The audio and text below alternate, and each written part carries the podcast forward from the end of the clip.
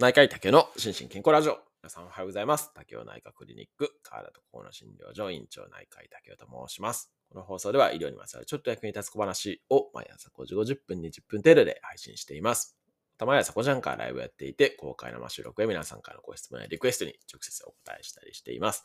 アフタートークも人気です。ぜひご参加ください。ということで、今日は今週の興味津々医療ニュースの日ですけれども、今週はですね、ちょっとあんまりニュースを拾えてなかったんですけれども、えっ、と、ニュースの一覧はですね、ノートの方に貼ってありますけれども、その中から3つですね、えー、あ、3つプラス、ちょっと、最後にアフタートークを含めてですね、えーご紹介していきたいと思います。はい。今週ご紹介するのは、えー一つがですね、希少疾患のドラッグロスっていうお話。で、二つ目が、えー摂食障害の生成 AI でのカウンセリングのお話ですね。で、三つ目が、えー埼玉医大の、えー SNS、公式の SNS が、あまあ、えー投稿を削除してアカウントを休止したっていう、そんなニュースを取り上げていきたいと思います。はい。で、一つ目ですね。一つ目は、えっ、と、これちょっと非常にね、短いニュースだったんです個人的にはね、すごい大事かなと思っていて、12月3日のですね、えっ、と、共同通信ニュースですかね。はい。あの、ヤフーのトップニュースに出てましたけれども、記事のタイトルが、えー希少疾患ドラッグロス拡大。欧米ベンチャーと連携不足っていうような、そんな記事が出ていました。で、まあ、えー記事の書き出しがですね、えー米国で実用化された希少疾患の新薬が日本では臨床試験など承認申請に向けた開発すらされていないドラッグロスと呼ばれるケースが急増しているとの分析結果をお名古屋市立大などのチームがまとめたと。新薬開発の担い手として欧米で存在感を増すベンチャー企業と日本企業との連携が不十分なのが要因と指摘したっていうような、そんな記事の書き出しになってます。で、えーこれ私もね、全然知らなかったんですけれども、このなんか、あの図表が出てるんですけれども、日本未承認のですね、希少疾患新薬の割合っていうのが出ていて、えー2005年から9年は20数パーセントぐらい、20%台だったんですけれども、お2020、違う、えっ、と、18から21年ですね、えーに至ってはもう70%近く、60多分8か9とかそれぐらいだと思うんですけれども、それぐらい、えー未承認薬が非常に増えてるっていうのになってきています。で、これですね、あの、まあ私もね、その製薬メーカーの人間ではないんで、そのお薬の成立とかっていうのはあんまり詳しくはないんですけれども、ただ、まあ伝聞で聞いた話では、やっぱりね、薬の作り方っていうのもどんどん変わっていくので、そのやっぱり、えっ、と、まあ、希少疾患ではないですけど、バイオ製剤とかですね、生物学的製剤とかですね、あと分子を用いたあ薬とかですね、こういうのって本当にもうここ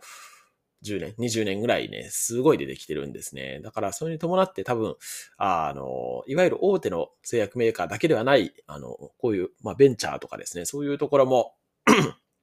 まあそのワクチンとかもそうでしたけれども、作れたりとかっていうことになってくるので、まあそことね、うまいこと連携していかないと、本当にね、えーまあ世界標準の治療ですね、まあ特に米国ですけれども、米国で使われる薬が日本では使われないっていう事態がね、まあ今後ますます進んでいくのは、まあ確かにそうだよなというふうには思いましたね。はい。あ、68%で一番最後に書いてありましたね。はい。なので、まあこれどうしたらいいのかちょっと僕もよくわからないですけれども、でも、やっぱりね、その、まあ、お薬の開発ってね、すごいお金かかるんですよね。はい。ですけども、やっぱりね、希少疾患、その、患者数が少ない病気に関してはね、どうしてもそういう、あの、お金を投下しづらいっていう、まあ、ね、製薬メーカーも営利だ、営利企業なんで、まあそこら辺の事情はね、非常によくわかるんですけれども、ただやっぱりね、何らか国が支援したりとかして、えー、やっぱりそういう方にも、きちんとこう世界標準の治療がね、できるようになっていってくべきなんじゃないかなというふうに思った次第です。はい。というのが一つ目のニュースでした。で、二つ目はですね、二つ目は、えーっと、12月1日のですね、日経ビジネスの記事ですけれども、えー記事のタイトルが、摂食障害の相談、生成 AI で代替できる失職した米心理あ、アメリカの心理相談員の警告っていうような、そんな記事が出ておりました。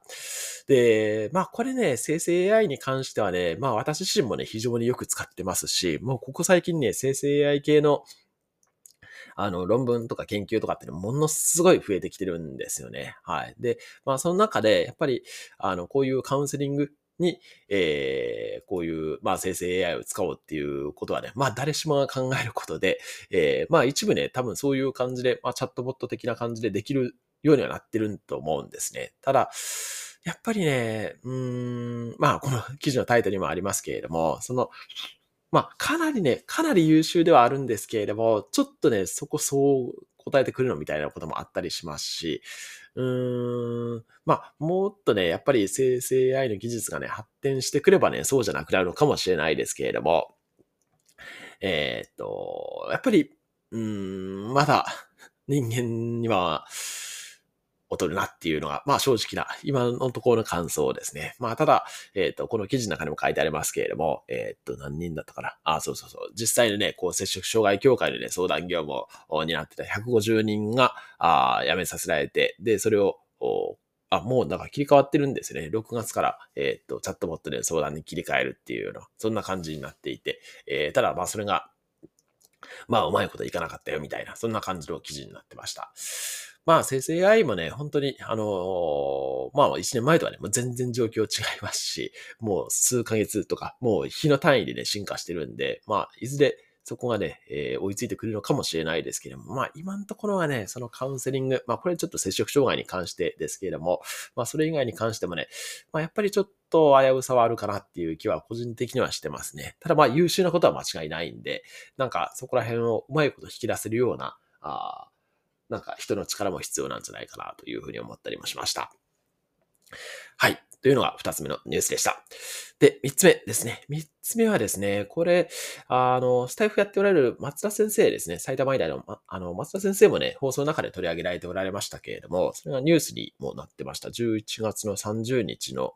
Jcast ニュースですね。えー、タイトルが埼玉医大物議の患者 CT 画像 SNS 投稿を削除。アカウント無期限休止を宣言。信頼を著しく損なう不適切な投稿っていうような、そんな記事で出ていました。で、私はですね、これ全然自体知らなくて、それこそ松田先生の放送で知って、えー、っていうぐらいなんですけれども、その埼玉医大の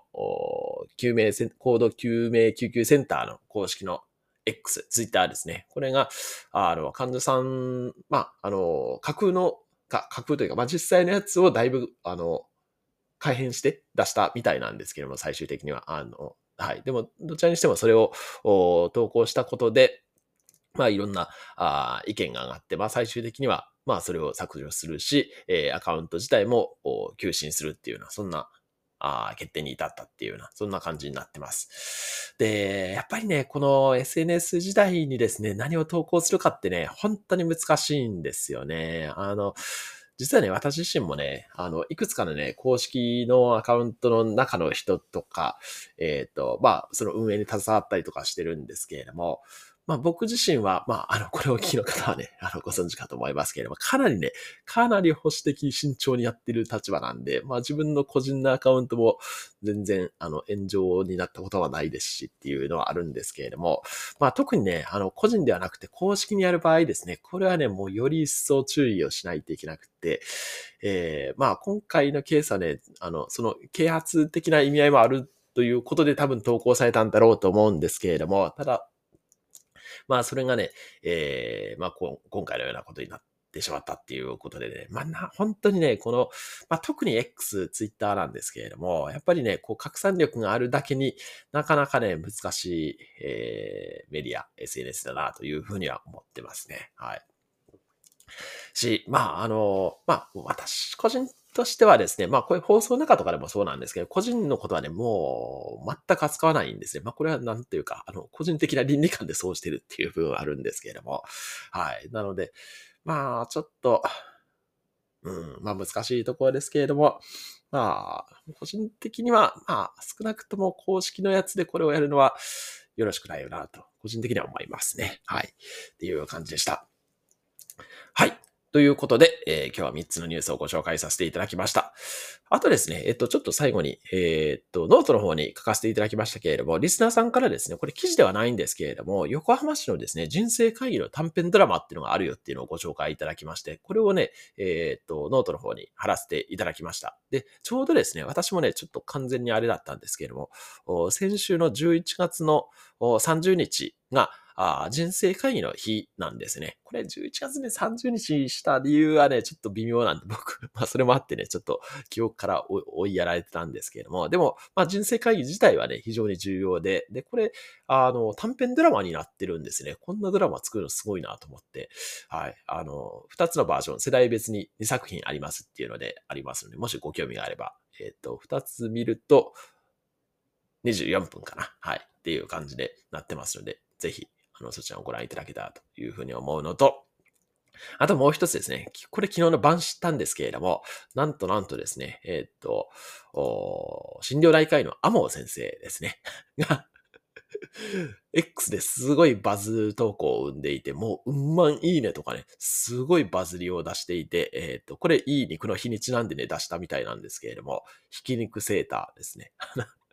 それの記事がね、えっ、と、出てました。インタビューされてね、ヒットポイントとかっていうのが Yahoo ニュースに出るっていう、アモン先生ついに、あの、Yahoo ニュースにまで進出されるっていう。ただ、残念ながらですね、全く、全く心療内科とは関係ない話題でバズっておられるっていうことで、でも、アモン先生ね、あの、この業界ではもう非常にね、バズりを生み出すので、非常に有名なんで、あの、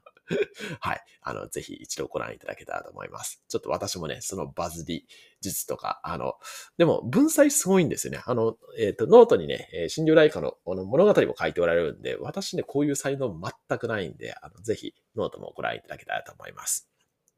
はい。ということで、今日も幸せな一日でありますように、お相手は第1回の竹でした。興味津々。